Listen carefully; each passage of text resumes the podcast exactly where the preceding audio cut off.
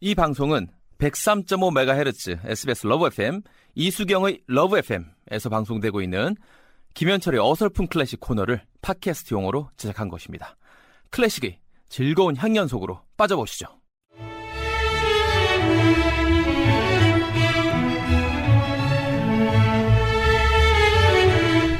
개그맨 김현철의 어설픈 클래식. 자, 클래식 전도사 에, 클전 개그맨 김현철 씨. 네, 안녕하세요. 어서. 오세요. 예. 지난 목요일 러브 FM 패밀리 콘서트 때 정말 큰 호응을 얻었는데 공연 끝나고 쓰러지지 않았어요? 아유 그날 뭐 곡도 뭐 많지도 않았는데요. 뭐 겨우 뭐 그죠? 너무 많은 분들이 좋아하시던데 네. 그날 콘서트 못 오신 분들은 23일 토요일 2시부터 4시까지 들으시면 되죠. 네, 그때 이제 녹음한 게 방송이 예, 되는데요. 예, 예. 오늘은 어떤 곡이에요? 아 그렇습니다. 오늘 뭐 그그 이제 뭐 크리스마스를 말이죠 앞두고 있지 네, 않습니까? 얼마 안 남았네요, 그래서 진짜. 말이죠. 일주일. 그 네. 요 시즌이 되면은 항상 극장가라든지 말이죠 클래식계에서 아 그 공연하는 단골 레파토리가 있어요. 네. 바로 말이죠 오페라 중에서는 바로 아 그 푸치니의 라보엠이라는 오페라를 올리죠. 지금도 많이들 들 공연을 하는데 아 그래서 말이죠 그 라보엠 중에서 아 뮤제타의 왈츠 이막에 나오는 아리아. 그 뭐 들어보시면은 말이죠 많이 아실 텐데 아 그 라보엠을 왜 이 시기에 당불로 하느냐. 네. 그게 배경이 바로 말이죠. 크리스마스 시즌이에요. 그렇기 때문에 크리스마스 앞두고 예 많이들 공연을 하지요 그러니까 이제 크리스마스 바로 말이죠. 저 뭐 전날이죠. 예 아 그 파리의 그 뒷골목의 아파트에 허름한 아파트에서 네 명의 예술가들이 살고 있어요.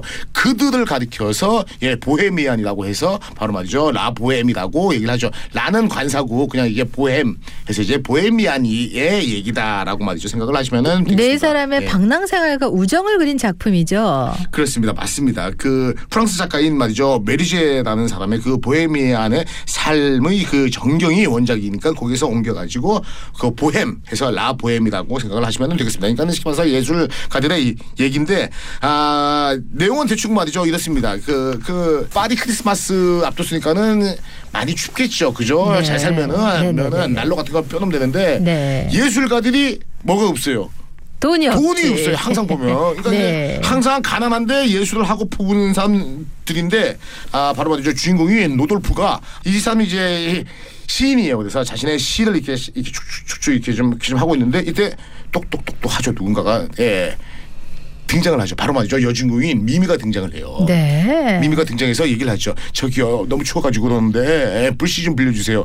불씨를 빌리러 온 거예요. 네. 불이 꺼져가지고 하면서 이제 하면서 이제 이제 불씨를 주려고 봤더니 이- 이렇게 좀 하다가 손을 잡죠. 네. 그래서 나온 곡이 바로 미미의 뭐 참마다 참마다 차- 차가운 손 이거 찬송. 이 곡도 말이죠 유명한데 이 곡은 너무 좀 말이죠 우울하고 막 슬프니까 네, 어쨌든 간에 네, 네. 아 그러면서 이제 두 분이 사랑을 하게 되죠. 이제 네. 두 사람 사랑을 해서 이제 크리스마스 이분을 즐기려고 카페 가는데 아 거기에서 바로 함께 있는 예아 그 마르첼로라는 또 이제 다른 예술가가 있는데 그 친구가 거기서 예전에 헤어졌던 여자를 만나요. 그 여자가 바로 뮤제타인데 옆에 돈 많은 남자가 있었던 거예요. 네. 그러니까는 얼마나 뭐 기분이 나쁘겠어요. 네, 네. 예, 그러다가 어쨌든 간에 돈 많은 남자를 예, 저쪽으로 말이죠 보내가지고 다시 이제 사랑을 재해를 하는데 이렇게 해서 이제 내 사랑 사랑을 하게 되는 거죠. 예. 한데 이제 아그 사랑도 잠시예요 또 이제 네. 예. 아, 그러면서 이제 아, 슬픔이 찾아오죠. 어 알고 봤더니 예술가니까 루돌프는 더 이상 미미에게 해줄 것이 음, 없는 거예요. 음. 돈도 없고 가난하니까 우리 이제 헤어지자고 얘기하죠. 미미도 아니까 헤어지게 되는 거죠. 네. 그러면서 이제 네. 헤어지다 보니까는 어떻게 돼?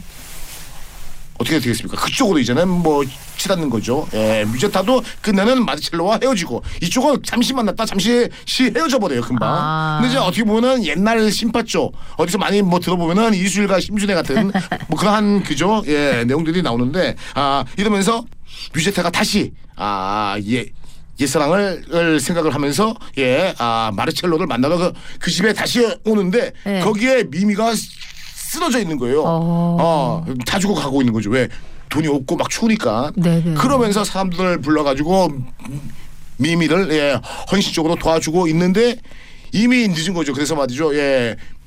미미가 너무나 힘들어 보이니까는 아 뭐라도 사주려고 각자 갖고 있던 외투라든지 귀걸이를 팔러 나가는 사이에 로돌프가 후회를 하는 거죠.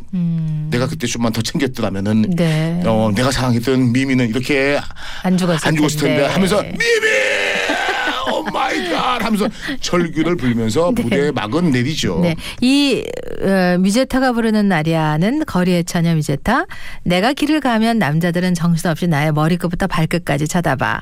나는 그들이 무엇을 원하는지 알 수 있어. 이렇게 자신만만한. 그 가요 중에서 너무 너무 눈이 부셔 반짝반짝 gee gee gee gee baby baby 그런 느낌으로 자신의 네. 나는 잘났어요 나 어. 쳐다보는 남자들 좀와 이러면서 네. 예 그러니까 이제 그그 술집 에서 그러니까는 클럽에서 말이죠 잘난 척하면서 네. 아 부르는 노래이기 때문에 아 정말 말이죠 경쾌하면서도 말이죠 예 아- 아주 많은 분들이 좋아하고 또 그리고 크리스마스 시즌을 만끽하지 않을까 네. 생각을 합니다. 푸치네 라보엠 중 무제타 왈츠입니다. 현철 씨 감사합니다. 네.